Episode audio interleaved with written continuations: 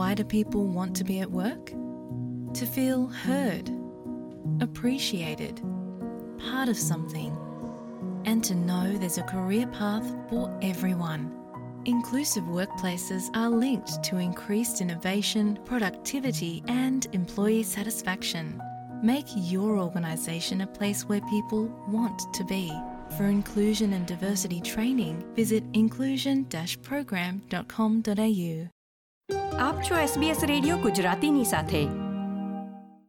નમસ્કાર, ઓગણત્રીસમી નવેમ્બર બે હજાર એકવીસના મુખ્ય સમાચાર આપ સાંભળી રહ્યા છો વત્સલ પટેલ પાસેથી SBS ગુજરાતી પર. પ્રસ્તુત છે આજના મુખ્ય સમાચાર.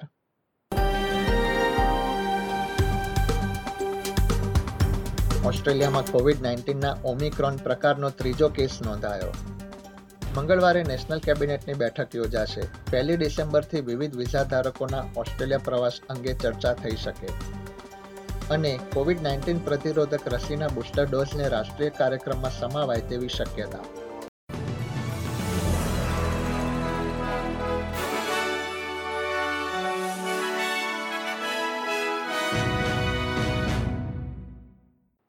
હવે સમાચાર વિગતવાર. ઓસ્ટ્રેલિયામાં કોવિડ નાઇન્ટીનના ઓમિક્રોન પ્રકારના ચેપનો ત્રીજો કેસ નોંધાયો છે.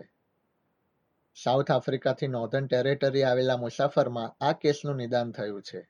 નોર્ધન ટેરેટરીના આરોગ્ય મંત્રી નતાશા ફેલેસે જણાવ્યું હતું કે તે મુસાફરે જોહનિસબર્ગથી ડાર્વિડની મુસાફરી કરી હતી અને હાલમાં હાવર્ડ સ્પ્રિંગ્સ ફેસિલિટી ખાતે તે ક્વોરન્ટીન હેઠળ છે. બીજી તરફ ચીફ મેડિકલ ઓફિસર પોલ કેલીએ જણાવ્યું છે કે હાલમાં ઓમિક્રોન પ્રકારની તીવ્રતા તથા તેના જોખમ વિશે કોઈ ટિપ્પણી કરવી વહેલી ગણાશે. કોવિડ નાઇન્ટીનના ઓમિક્રોન પ્રકારનો વાયરસ સૌપ્રથમ સાઉથ આફ્રિકામાં નોંધાયો હતો અને વિશ્વ આરોગ્ય સંસ્થાએ તેને ચિંતાજનક પ્રકારની શ્રેણીમાં મૂક્યો છે. પોલ કેલીએ જણાવ્યું હતું કે વાયરસના આ પ્રકાર સામે કોઈ ચોક્કસ પ્રકારની રસીની જરૂર રહેશે કે કેમ તે અંગે વર્તમાન સમયમાં કોઈ સ્પષ્ટતા નથી. જો કે સરકાર કોવિડ નાઇન્ટીન પ્રતિરોધક રસીના બુસ્ટર ડોઝને રસીકરણ કાર્યક્રમમાં સામેલ કરવા અંગે વિચારણા કરશે. કેન્દ્રીય આરોગ્ય મંત્રી ગ્રેગ હન્ટે જણાવ્યું છે કે તેઓ ઓસ્ટ્રેલિયન ટેકનિકલ એડવાઇઝરી ગ્રુપ પાસેથી બુસ્ટર ડોઝના સમય અંગે સલાહ મેળવી રહ્યા છે. બીજી તરફ, વડાપ્રધાન સ્કોટ મોરિસને જણાવ્યું હતું કે કોવિડ નાઇન્ટીનના નવા પ્રકારના ચેપ અંગે ચર્ચા કરવા આવતીકાલે મંગળવારે રાજ્ય તથા ટેરેટરીના વડાઓની બેઠક યોજાશે. જેમાં પહેલી ડિસેમ્બરથી વિવિધ વિઝા ધારકો તથા આંતરરાષ્ટ્રીય વિદ્યાર્થીઓના ઓસ્ટ્રેલિયા પ્રવેશ અંગે કોઈ ચોક્કસ નિર્ણય લેવાય તેવી શક્યતા છે. ન્યૂ સાઉથ વેલ્સના પ્રીમિયર ડોમિનિક પેરોટેએ જણાવ્યું છે કે કોવિડ નાઇન્ટીનના નવા ઓમિક્રોન પ્રકારનો સંભવત ત્રીજો કેસ રાજ્યમાં નોંધાયો હોય તેવી શક્યતા છે. સાઉથ આફ્રિકાથી સિડની આવેલા બે મુસાફરો જીઓમિક ટેસ્ટિંગ દ્વારા રવિવારે કોવિડ નાઇન્ટીન પોઝિટિવ હોવાની માહિતી પ્રાપ્ત થઈ હતી. તે બંને મુસાફરને કોઈ લક્ષણ નહોતા, તથા તેમણે રસીના બંને ડોઝ પણ મેળવી લીધા હતા. પ્રીમિયરે જણાવ્યું છે કે તમામ આંતરરાષ્ટ્રીય આગમન દરમિયાન તકેદારી રાખવામાં આવશે. સોમવારે ન્યૂ સાઉથ વેલ્સમાં કોવિડ નાઇન્ટીનના નવા એકસો પચાસ કેસ નોંધાયા હતા. બીજી તરફ વિક્ટોરિયામાં કોવિડ નાઇન્ટીનના નવા એક હજાર સાત કેસ તથા ત્રણ મૃત્યુ નોંધાયા છે.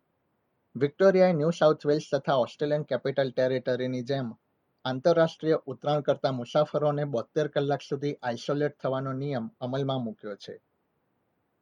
રાજ્યમાં હાલમાં ત્રણસો દર્દીઓ હોસ્પિટલમાં સારવાર હેઠળ છે, જ્યારે પિસ્તાલીસ ઇન્ટેન્સિવ કેરમાં તથા સત્તર દર્દીઓ વેન્ટિલેટર ઉપર છે. સાઉથ આફ્રિકાના પ્રમુખ શેરિલ રામાફોઝાએ તેમના તથા પડોશી દેશો પર લાગુ કરવામાં આવેલા મુસાફરીના પ્રતિબંધો હટાવવાની માંગ કરી છે.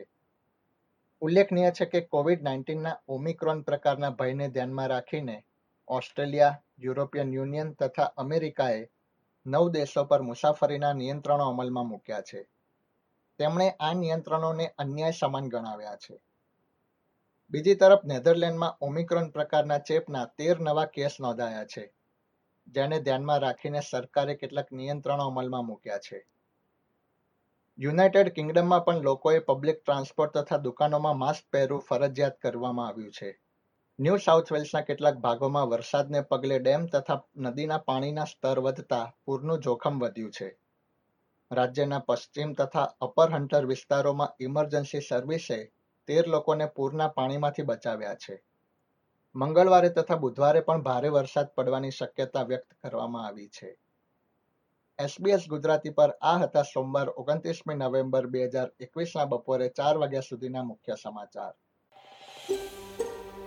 આ પ્રકારની વધુ માહિતી મેળવવા માંગો છો? અમને સાંભળી શકશો Apple podcast Google podcast Spotify કે જ્યાં પણ તમે તમારા પોડકાસ્ટ મેળવતા હોવ.